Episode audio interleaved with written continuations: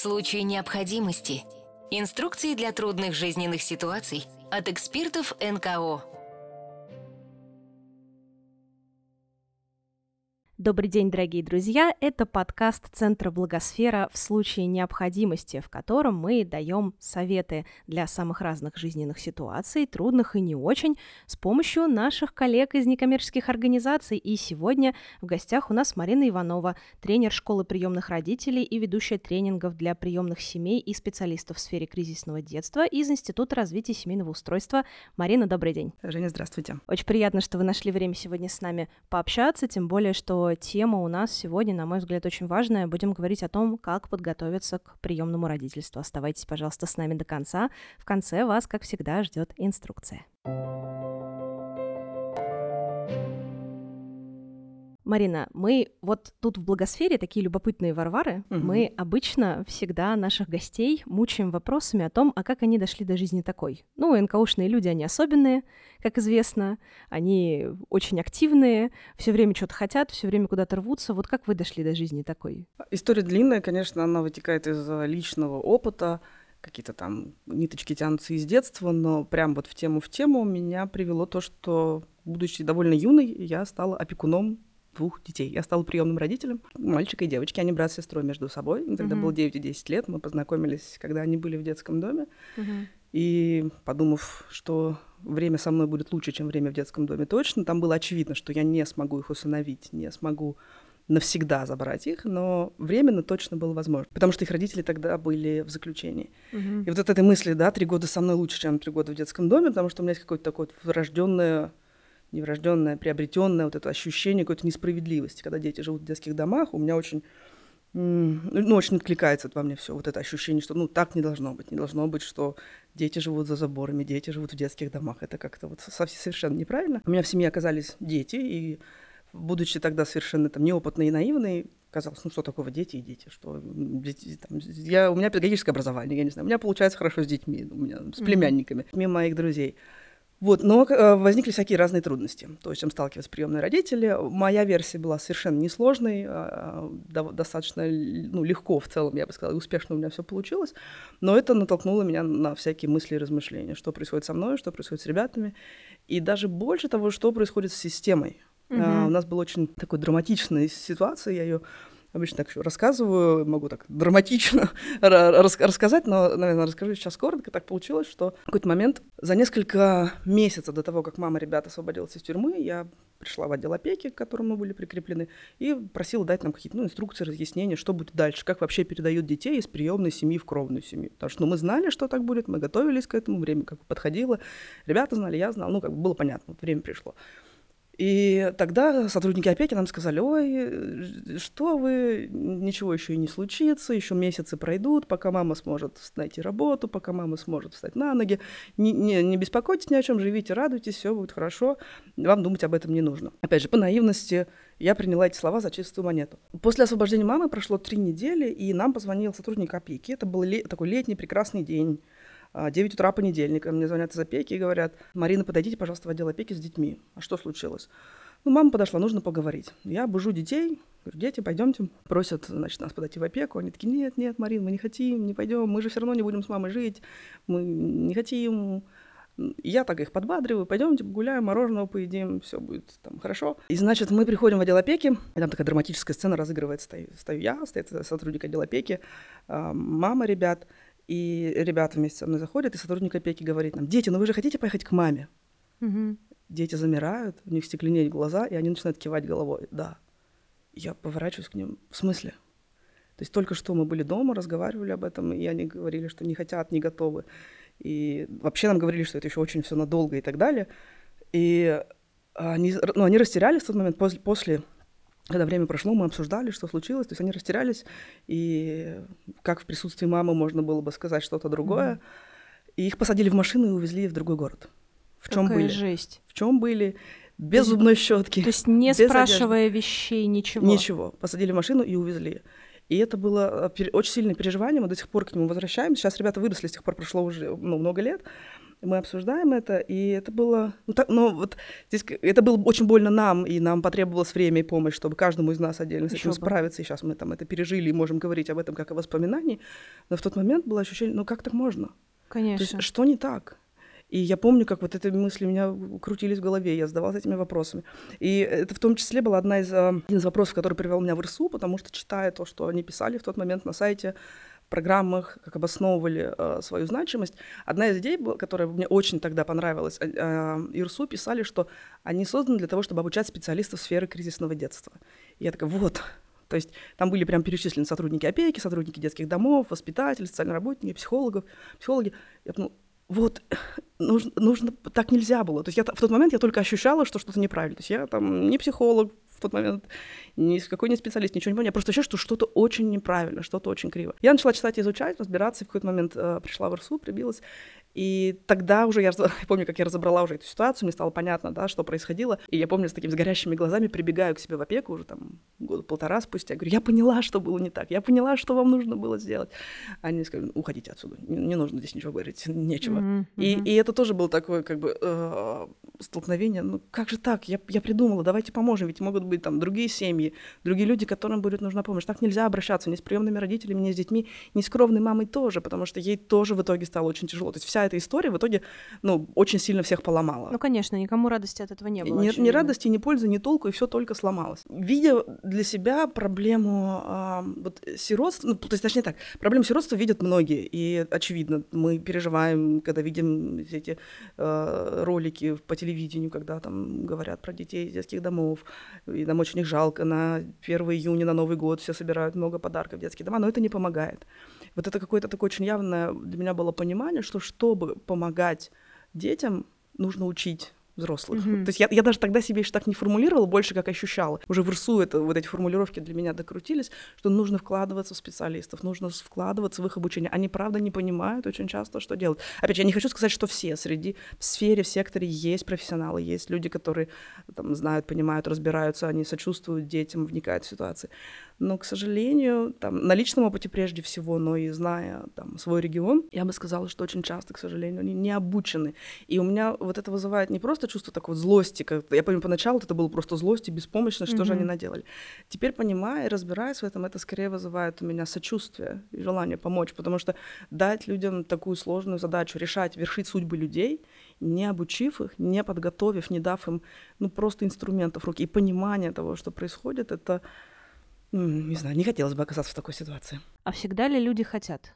учиться, потому что вот, ну, я поскольку разговаривала уже с каким-то количеством специалистов, которые тоже пытаются что-то поменять, э, например, в сфере инклюзии, когда речь идет о том, чтобы э, дети с нейроотличиями адаптировались в классе, э, там, с другими специалистами, когда разговариваю, э, иногда говорят о том, что да, кто-то учится, кто-то там берет все от жизни, от того, что им предлагают, и осваивают новые навыки, а кто-то не идет на контакт. Вот бывает такое, что не идут на контакт? Конечно, конечно, конечно. И что с этим делать? А, и вечный э, вопрос. Опять же, люди в социальных профессиях очень часто ну, выгорают. Все про это говорят, да. То есть несколько да. лет, и ты совершенно выгораешь, становишься нечувствительным к обучению образованию, если на тебя давят твои там, клиенты, да, которым ты помогаешь. На тебя давит твое начальство, на тебя давит от социум, у тебя низкая зарплата. Теперь тебе говорят, еще иди поучись чему-нибудь прекрасному. Да, еще какие-то люди со светлыми лицами приходят и хотят тебя чему-то учить. Конечно, это может вызывать ну, сопротивление и вызывать вызывает.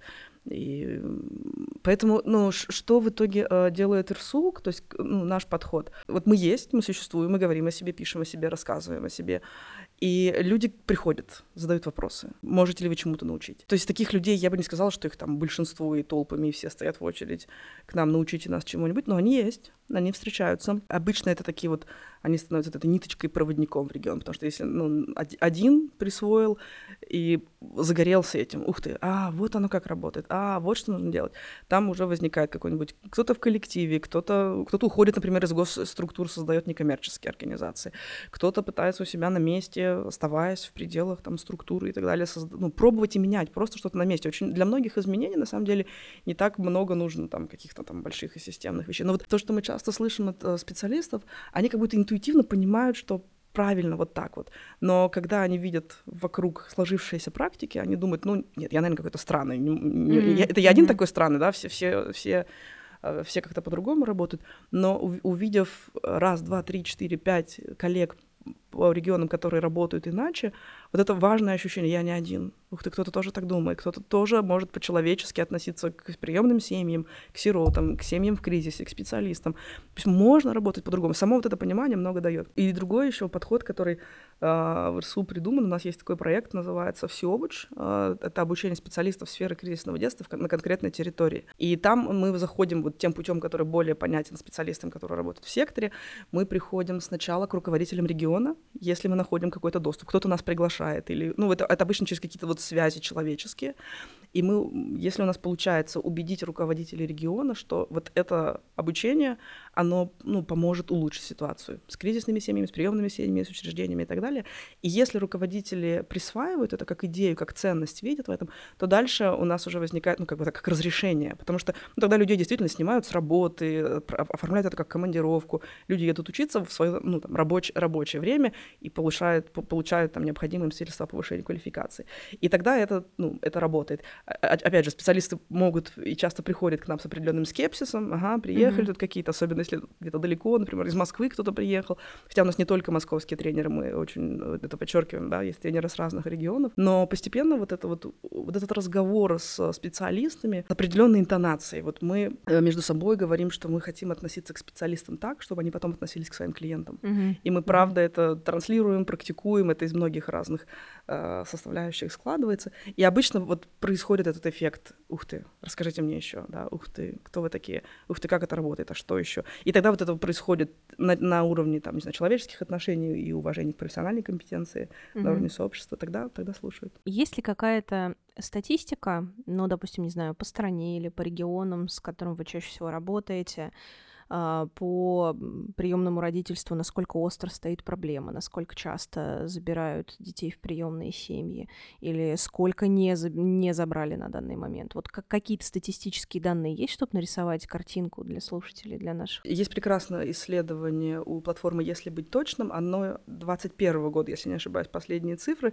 и оно вот, ну, близко, вот плюс-минус мы там недалеко ушли, поэтому, ну, говорить просто про по, порядок цифр, что в России в порядке порядка полумиллиона детей-сирот, точнее, mm-hmm. то есть детей, которые ну, не воспитываются своими родителями. И большая часть из них, там, подавляющее большинство, больше 90%, находятся в замещающих семьях. Очень часто это родственная опека. Ну, то есть обычно, к сожалению, если там родители не могут заботиться, то ребенка могут забрать его там бабушка, тетя, дядя, кто-то из близких родственников. И таких детей большинство, то есть все-таки большинство детей остается а, в своих семьях, в таких расширенных семьях.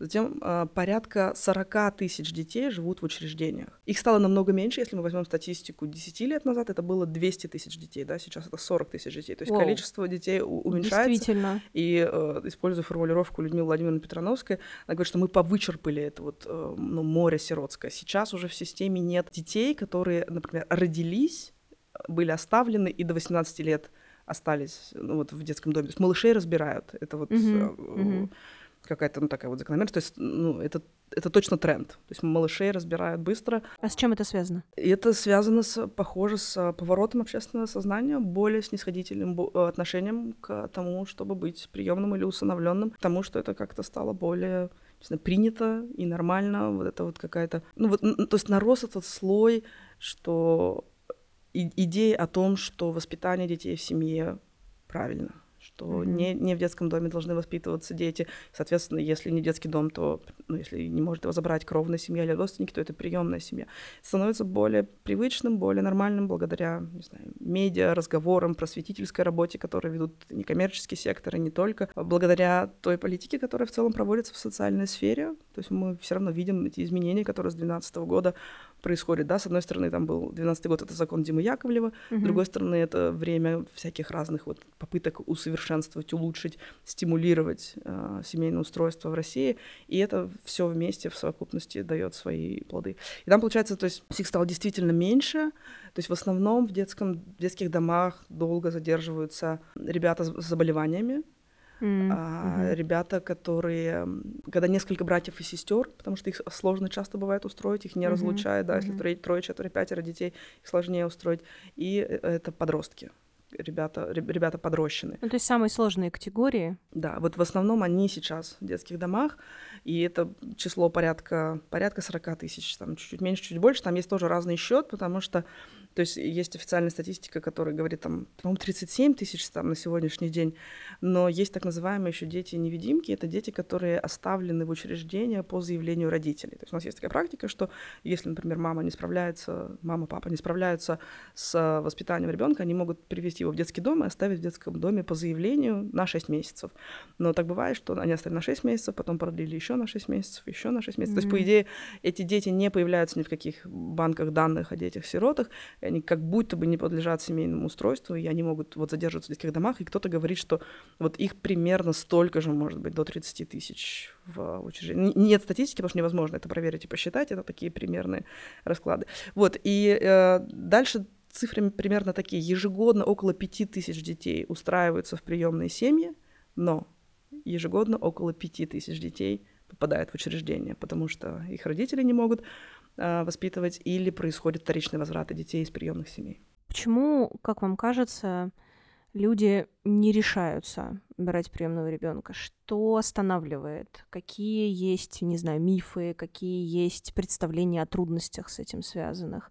Вот почему человек может подумать и сказать нет? Ну, не всем нужно быть приемными родителями этого. Ну, во-первых, uh-huh, потому что есть uh-huh. люди, которым, ну, не знаю, это не та, не та проблема, которая их, не знаю, беспокоит, тревожит, волнует. То есть есть люди, которые увлечены, там, не знаю, может, они там старикам помогают, а там бездомным животным помогают, просто бездомным людям, занимаются бизнесом, хотят жить, э, не знаю, путешествовать, в целом не заводить детей. Ну, по, по всяким, цели в жизни. По всяким да. разным причинам есть uh-huh. много людей, которые, ну, не, не думают об усыновлении, это даже там не стоит в повестке дня, и это нормально это какая-то, ну, все равно определенная история, да, из наблюдений все равно в жизни человека, похоже, происходит какое-то личное переживание, которое может навести его на мысль об усыновлении. А, из того, что мы слышим, как это бывает, например, в детстве человек отдыхал в лагере, и там были ребята из детского дома, и он как тут впечатлился, ух ты, как это так, у них нет родителей, да, и у меня есть, у него нет. Бывают такие истории, что кто-то, например, из родственников остался сиротой, и вот эта вот близкая история, а, вот она запечатляется, вот это вот само просто переживание. Бывает личный опыт оставления, если кто-то из родителей, например, там один погиб, или там ушел, или бросил, или там пил. И вот это вот э, субъективное переживание сиротства и оставленности, оно вот а, оставляет в человеке определенный какой-то след, mm-hmm. след отпечаток, и есть отклик. Следующий бывает э, виток, когда возникают эти мысли, когда э, женщины рожают своих детей и рассказывают такие истории, когда, например, вот я родила своего ребенка, мы пока лежали в роддоме там эти первые дни, рядом с нами нами лежал ребенок отказничок. Mm-hmm. И это mm-hmm. очень, вот, потому что пока ты на окситоцине, вот это вот ощущение такого сострадания к беспомощному маленькому ребенку бывает очень сильное, и, и тогда, например, бывает вот эта мысль, я помогу хотя бы одному. Вот, и поэтому, то есть это какой-то личный путь, через который человек проходит, что вообще возникает это желание стать опекуном, стать усыновителем. Вот, а дальше не знаю, мифы, не мифы. Ну, не знаю, не, не всем нужно быть усыновителями. Ну, всякое говорят, что, наверное, это какие-то расхожие такие вещи, которые мы все знаем, там, гены, mm-hmm. вырастет, зарежет. А, зачем вам нужны эти детдомовские, своих родите. А, все они дальше по списку станут бандитами, убийцами и так далее. Ну, какие-то такие есть там, да, страхи, опасения. А как-то изменилась ситуация, в смысле, стало ли меньше вот таких стереотипных страхов за последнее время, э, если мы учитываем, что статистика улучшилась заметно? Это как, какие-то взаимосвязанные явления, они коррелируют между собой? Э, ну, очевидно, да, то есть, но есть ощущение, что какая-то группа людей изменилась. Точно не вот нельзя сказать, что это прям массовое всеобщество, mm-hmm. потому что мы тут э, нам довелось завести в социальные сети Яндекс.Дзен, а, да. свою, так. значит, там, да, страничку. Люди там простые, не такие утонченные, как в некоторых запрещенных ныне социальных сетях. И мы выкладываем просто свои истории. То, что в других социальных сетях вызывает такой теплый отклик, как здорово, там, как мы рады за этого ребенка, за эту семью. Э, мы видим, как огромный просто вал людей э, вот с этими старыми всякими представлениями, что все они, там, не знаю, там, что там инвалиды, убийцы и так далее, дефектные и так далее. То есть я бы сказала, что это есть, это никуда не девается, но одновременно с этим есть ощущение, что возникает и нарастает какой-то вот этот вот слой людей, которые склонны рефлексировать, думать, а, когда-то нарастает э, привычка к эмпатии, возникает э, какая-то потребность вот э, гражданскому действию в том числе. То есть мы встречаем среди приемных родителей вот эту мысль, что я не могу помочь всем, но я могу помочь одному. Что я буду просто там ругать систему, говорить, как все плохо, ну, я возьму, пойду, помогу одному, да, вот как такое, ну, маленькое, mm-hmm. маленькое дело. А, есть какое-то все больше вот это увлечение современной психологией, в том числе открывает людям такое какое-то представление о том, как может быть устроена травма, как устроено горе, как устроена потеря, как можно помогать. Все-таки больше все равно и литературы появляется, и ресурсов, не знаю, подкастов, фильмов, обучения и так далее, где можно узнать, можно научиться. Возникает вот это ощущение, что есть поддержка, Uh-huh. И в регионах, в Москве, конечно, тоже э, еще больше, что можно пройти хорошее обучение, что можно найти поддержку, можно найти психологов, можно найти помощь. И тогда вроде уже ну, не так страшно. Uh-huh. А насколько вообще сложен процесс усыновления? В России совсем не сложный, один из самых простых в мире. Угу. Насколько нам известно, сейчас является обязательным обучение в школе приемных родителей. Это курс, он зависит от региона, от конкретной организации, но это полтора, два, три иногда месяца, иногда, редко чуть больше, а, то есть порядка 80 академических часов. Это платная история или бесплатная? Это обязательно бесплатная, то есть по закону uh-huh. это бесплатная, и школа приемных родителей проводит как государственные организации, так и некоммерческие, но везде, везде обязательно, ну это, она бесплатна и по закону, и по уму. То есть эти uh-huh. люди готовы сделать uh-huh. такой большой труд. Еще, ну и мы как общество, как, как бы, когда говорим, мы, ну, мы оплатим за вас, для вас это обучение, учитесь, да, люди. Вот, после этого нужно собрать э, совсем небольшой пакет документов, там есть какие какие-то медицинские справки, которые нужно собрать, потому что есть ряд заболеваний, которые препятствуют тому, чтобы быть опекуном или усыновителем. Обычно это несложно. В современных платных клиниках это там в течение одного дня можно сделать, одного-двух дней. Это справка об отсутствии судимости, справка о доходах, а, обследование жилья, где человек будет жить, автобиография, то есть как прям очень-очень небольшой пакет документов, который там за неделю-полторы собирается после школы приемных родителей. И тогда уже в отделе опеки по месту жительства а, кандидат, желающий стать установителем или опекуном, получает заключение. То есть, получив mm-hmm. это заключение, оно действует два года, и человек может вот, приходить в опеки разных городов, регионов, далее веси и говорить, вот, вот я есть такой прекрасный кандидат приемные родители, хочу mm-hmm. стать приемным родителям, покажите мне детей. Ну, с формальной стороны совсем не сложно, действительно, вот uh-huh. это, если все ну, нормально, если у человека есть там работа, есть доход, есть жилье, он здоров, у него не было судимости, это ну, довольно такая простая, uh-huh. известная всем нам, россиянам, какая-то ну, такая бюрократическая процедура, где uh-huh. нужно собрать справки, получить печати, подтвердиться. Это, вот это совсем не сложно. Как раз юридическая сторона, она очень простая. Дело скорее будет э, сложнее в психологической стороне. Вот это то, к чему кажется, что невозможно приготовиться. Угу. Кажется, вот даже когда в школе приемных родителей мы рассказываем э, людям какие-то ну, истории, какие-то примеры, какие-то обобщения, какую-то теорию, в это сложно поверить, пока ты не там. Кажется, ну не бывает такого, да, но дети не ведут себя так. Ну или я справлюсь, я сильный, у меня все хорошо. И очень сложно примерить на себя эту роль и оценить себя.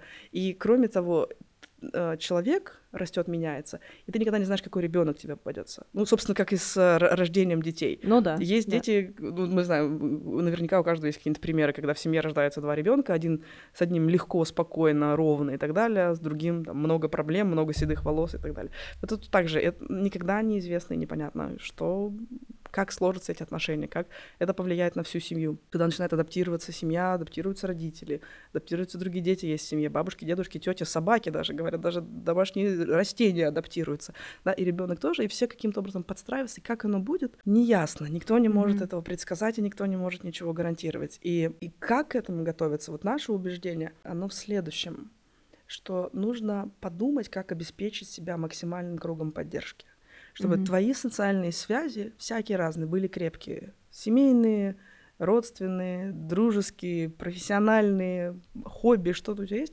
друзья, которые, специалисты, психологи, дефектологи, вот запастись этим вот пулом людей, пусть, пусть это будет про запас, но чтобы этого было много, щедро людей, которым ты доверяешь, к которым, если что, ты придешь за помощью, обратишься, потому что никогда не знаешь, что произойдет. Потому, ну, на контрасте, почему я об этом говорю, есть такая дискуссия сейчас э, в сообществе, поскольку есть э, вопиющие истории, связанные с приемными детьми, которые попадают в СМИ, когда, не знаю, погибают дети или происходит что-то страшное, ужасное. Они происходят э, время от времени, и, конечно, из этого обычно, ну, это привлекает очень много внимания, а, это вызывает много эмоций у людей, которые читают эти новости, и тогда возникает желание ужесточить, контролировать, отбирать, тестировать и только правильных просветленных людей допускать к тому, чтобы становиться приемными родителями. И по нашему опыту невозможно предсказать.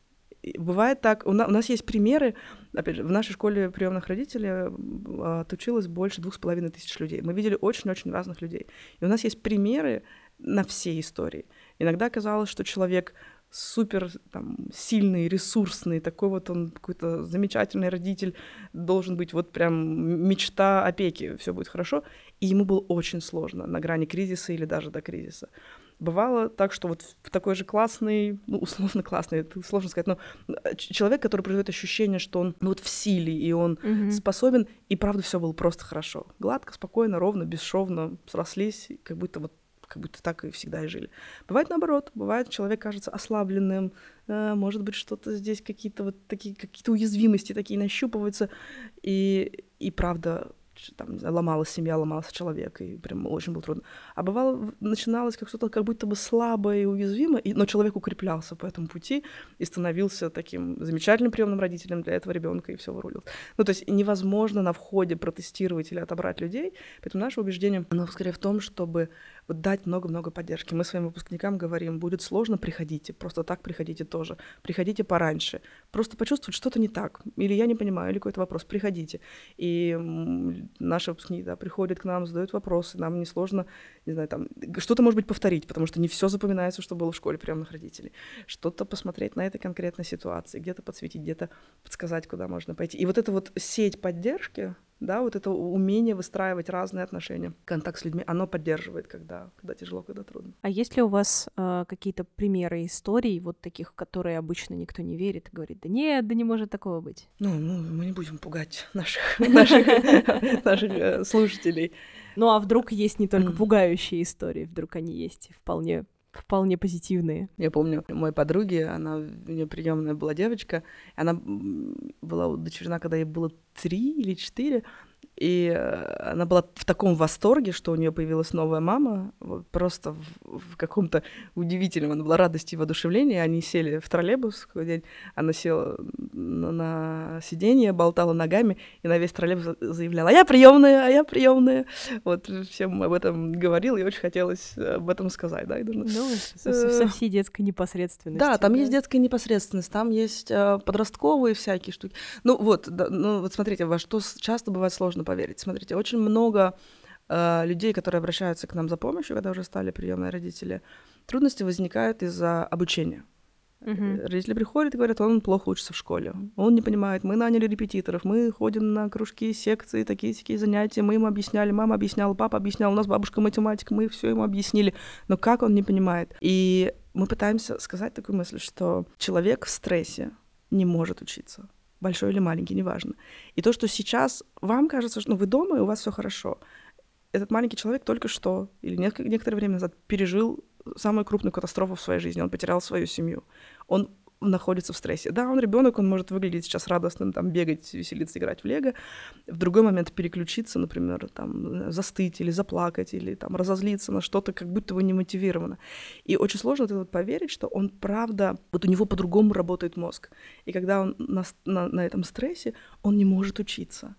И родители говорят, ну как же, ну он же такой способный, он же может, я же знаю. И правда, скорее всего, так и есть. Он способный, одаренный. Мы видим этих замечательных детей, которые очень много способны. Но он, если вот это есть тень стыда или страха, э, или ожидания того, что сейчас там будет какая-то оценка, или нашим отношениям что-то угрожает, он не может учиться. Э, и нужно его прежде всего успокоить. Mm-hmm. И очень часто приемным детям, по крайней мере, первый или второй год в семье, лучше не ходить в детский сад и не ходить э, в школу. Просто для того, чтобы успокоиться и привыкнуть к этому новому месту, к этим новым людям, и успокоиться, и как бы поверить в то, что э, ну, сейчас безопасно, да, беда миновала. И в это очень трудно поверить э, будущим приемным родителям, что когда перед ними оказывается ребенок, им у них такой еще есть энтузиазм неофитов, им хочется, сейчас мы все догоним, мы сейчас пойдем на английский, в музыкалку и в развивашки. И вот что важно понимать, что ребенку прежде всего нужна то, что мы называем да, отношение привязанности, отношения, где есть доминантный взрослый, который о тебе заботится и тебя защищает, он не опасный, которому ты можешь довериться и за которым след... ты будешь следовать. Если вот эта связь построится, учеба подтянется. Может быть, чуть-чуть позже, чем сверстники, ничего страшного. Там на раз разбеге 20, 30, 40 лет человеческой жизни это будет незаметно. Но родители начинают так тревожиться, ну как же так, все уже умеют там то, все, 50, а, а он еще не умеет, мы сейчас догоним.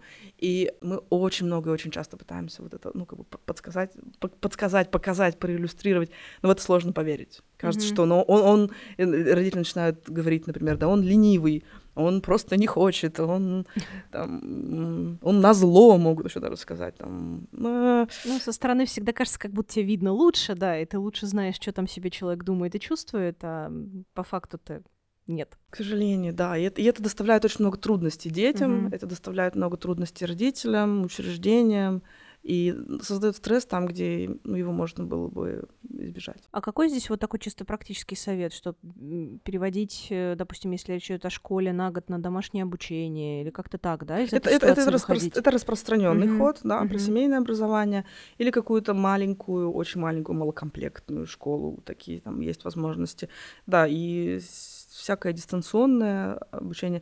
То есть, потому что задача дать ребенку вот эту точку спокойствия, безопасности, тишины, mm-hmm. все нормально. Mm-hmm. Ему нужно сначала привыкнуть к этим людям, что это теперь его мама и папа.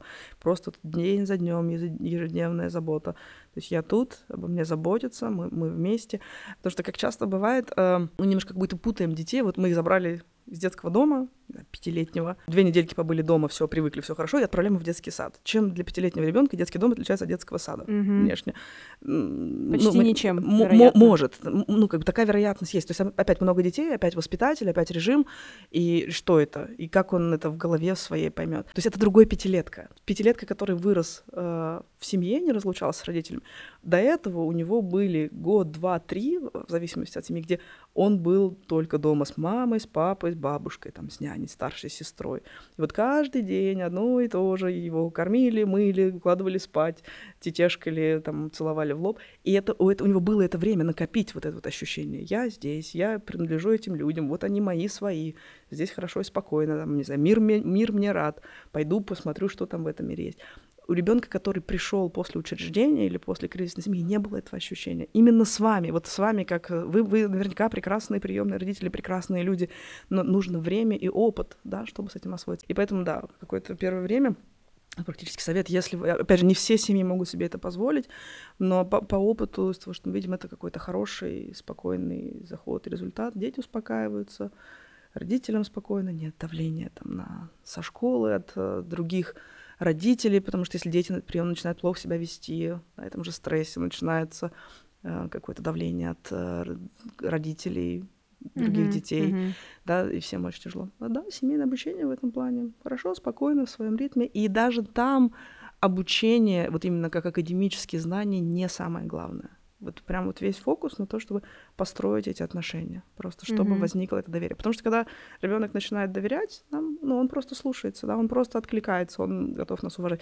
Если наше общение с первых дней становится там борьбой, дисциплиной, учебой, ты должен, поймите, ты же дворником станешь там, то есть там уже он, он только приехал, он что-нибудь, а он, ему уже перспективу нарисовали, что он станет дворником, если да. он сейчас не поймет таблицу умножения. Вот, и это, вот это сложно, сложно представить людям, которые никогда не сталкивались с травмированными mm-hmm. детьми. Mm-hmm.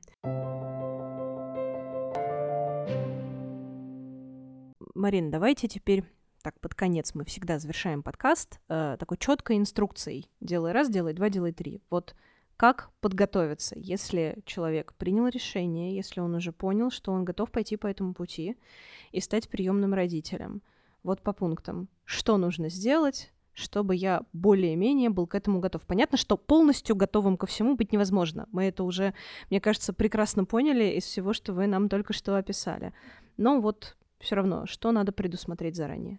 Прежде всего, похоже, э, нужно найти хорошую школу приемных родителей. Их становится mm-hmm. все больше, и задача школы приемных родителей не сделать так, чтобы вы вот все пошли через неделю после получения свидетельства и взяли ребенка. Но в хорошей школе приемных родителей а, специалисты с вами пройдут этот путь размышлений. Нужно вам оно или не нужно? Если нужно, то почему? Что за этим стоит? Что... Есть ли у вас какие-то иллюзии? Есть ли у вас... Как это выглядит? Как это бывает? Э, говоря про нашу школу приемных родителей, которую, ну, как бы, очевидно, мы считаем очень хорошей, там есть возможность... Все наши тренеры сами приемные родители, почти все. Поэтому мы рассказываем истории и байки, как это бывает.